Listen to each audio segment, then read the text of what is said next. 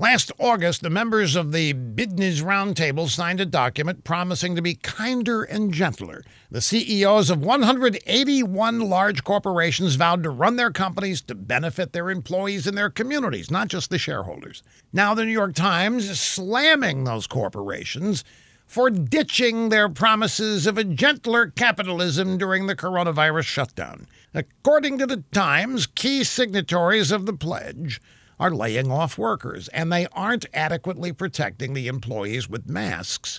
Instead, they're paying dividends to their shareholders while our planet is under assault from a pandemic. The Times quotes a worker who was furloughed by a big hotel chain. He complains that the hotel made billions and billions of dollars, but the money didn't go to the employees. Now, he can't believe the company told him, "We don't need you." There are apparently a lot of people that don't understand that the first purpose of business is to make money. If a hotel chain doesn't have customers, the company can't afford to keep the staff employed to sit around and do nothing. Same thing goes for media companies. This New York Times article doesn't mention that the New York Times has laid off people many, many, many times for the same reasons. Capitalism is not gentle, and it isn't welfare.